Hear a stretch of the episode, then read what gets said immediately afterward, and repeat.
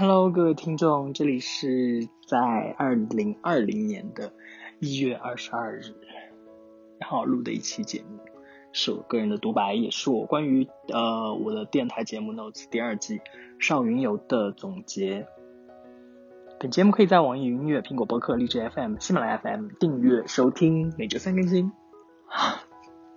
做第二季之后，可能对于口播这件事情稍微的熟悉一点了。那么还是回到今天的话题，如果有空，请你听听我今天要说的内容。昨天我和一个很久没有见的北漂朋友聊天，那这个短暂回家的游子，他觉得这一年很自由，就不像之前在成都的时候。不过他说自己并不清楚，嗯，自由的这个感觉是为什么。然后我就跟他说，我觉得大概就是因为一个异乡人的身份，然后独有的那份自由的感觉吧，就是可能有些人会懂。我想起我做这一季少云游之前的时候，在推文里写了一段话，呃，我写的是迷恋异乡人的标签，可能是我害怕固定感，而旅行给到的临时赦免再诱人。也时刻提醒我接受过客的设定。眼下其实马上就到农历新年了，然后今年又是一个我不回家过年的年，我觉得我还是像一颗漂浮的种子，和我上一集做节目的时候一样。然后就是现在在于在哪个土壤上寻找落地的可能这件事情，依然还是比较迷茫。但不同的是。嗯，这一季我听完了十二个朋友的故事呢，好像又找到了一些勇敢的可能吧。这大半年遇到很多人和事情，我觉得，嗯，我还是觉得感受到的恶会比温暖多。嗯，有些人会说这是现实吧，就是你面对的世界其实就是这样的，你要你要接受现实。但我依然还是会有一点点恐惧。这也是现实，所以每到年关的时候，我就会问自己啊，今年要不要回家？就是家并不是在大多数情况下一个人的避风港，但是在成长过程当中，嗯，你会逐渐去建立一个以自己为内核的家的概念，你会褪去原生家庭自我中心的那种假象，然后这个成长过程就有点点困难和痛吧。我觉得在中国很多。就是在被仪式感强化这个年的概念下，呃，家庭观念在不断的加持，然后回家可能有时候除了你所谓的避风港的这种心态以外呢，也多了一些，呃，好像很必然的归属感的意思。所以想相反而来，就是如果你选择不回家，或者你选择走出去，看上去就是一个和传统观念相背离的议题。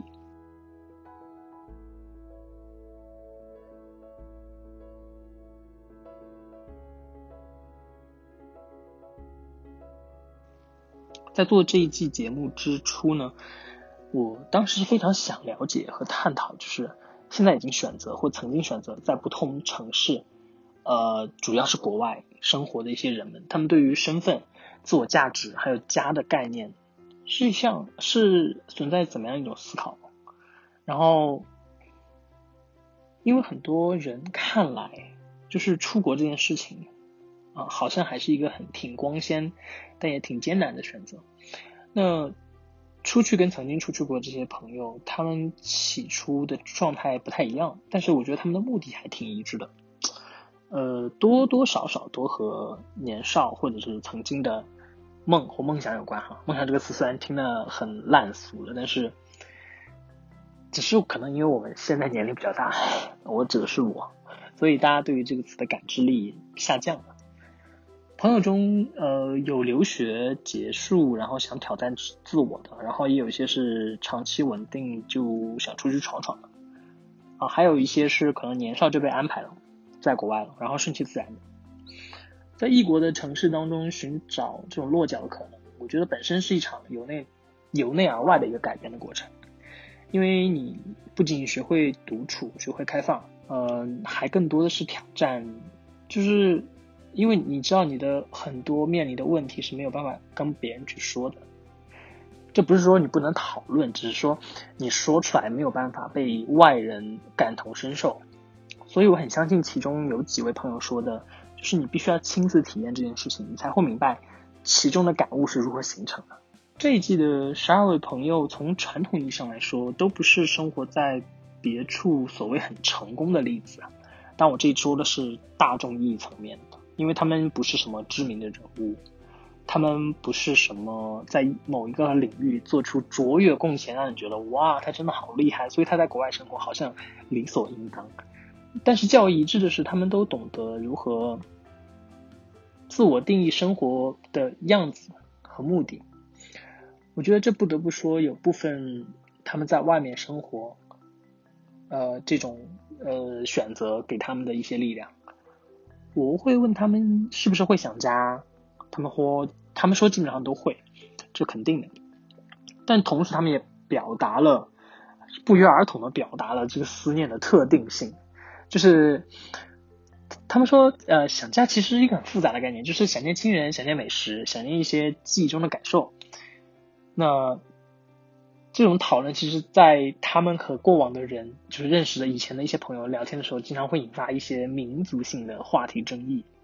就像 Stacy 在第十期节目里说的，就是观念是很流动的，我们必须接受我们会变化的这个持方，但是千万要记住，这不是一场辩论，对立不是必然存在的。所以我很希望，就是如果有人听到这期节目，然后去听前面十二期节目的时候，不要上升到爱国主义的骂战，因为它真的不是怎么说呢，沟通的本意。所以我依然会问，就是生活在别处的那些朋友。是不是会想家？当然，这不是一种，嗯，对他们发出的回家的邀请或者是质问，只是希望能够给听这个节目的人提供一种平等交流的可能。因为有些不一样啊，就是有些不同，这是必然存在的，就好像少数也是必然存在一样。倾听跟交流并不是一种道德上的要求，只是你对。自己也可能终是少数一种同理心吧，所以还是希望大家真的对这一季节目多多包容。在做嗯后面几期节目的时候，我自己的压力其实嗯会随着身边就是一些质疑的声音激增，就是一方面可能怎么说呢，年龄的原因吧，我也问了这。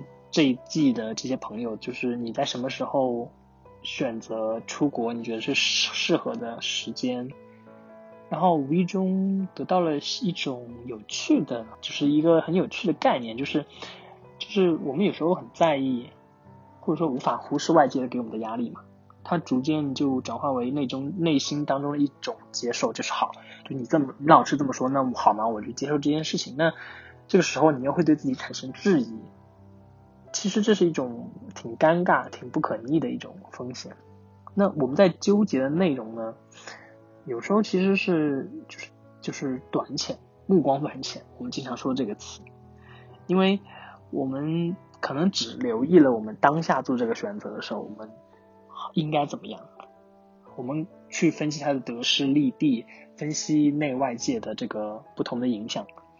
但是如果把它放在更长的时间轴上，其实这些困扰就没有那么的具有意义了吧。我们经常说年少轻狂，嗯，好像把年少轻狂的那种梦想当做是成熟的对立面。可是我们怎么知道成熟的终点会不会可能其实是我们原来想要的样子？嗯，所以呃，朋友说。出发本身就是一个勇敢的事情，我们可能会接受平凡，但我们始终也会不甘于只有平凡这件事情。回家这个概念，因为我们在试图建立一个每一个家嘛，内核其实都是我们自己对于自己生活的肯定。那家其实就是应该从自己内心出发的一个概念。那回家其实只是让我们回忆一下，当初很坚持的本质是什么。然后整理一下，可能当时不是令自己那么满意，或令别人那么满意的自己，然后重新出发。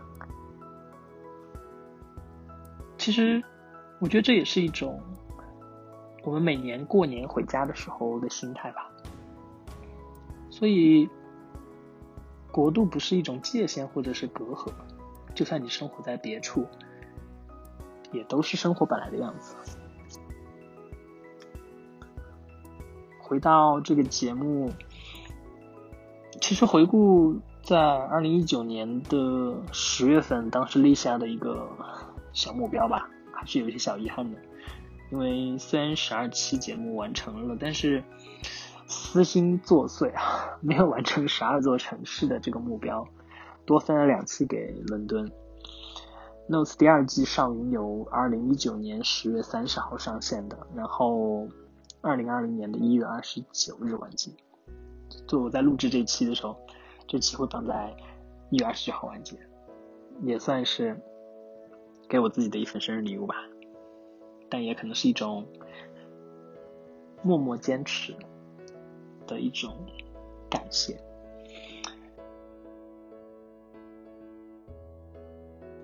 我还是很喜欢这一季做完之后，嗯。那个回家的概念，就是初心不改，也是一条回家的路。迷惑的感知，认同的可能。很感谢这次的伙伴们，你们年少云游的样子很动人，也很有力量。马上过年了，也祝大家都能顺利的回家，无论是什么样的方式。聊天类节目 notes 每周三更新，本节目可以在网易云音乐、苹果播客、荔枝 FM、喜马拉雅 FM 订阅收听。我们下周见。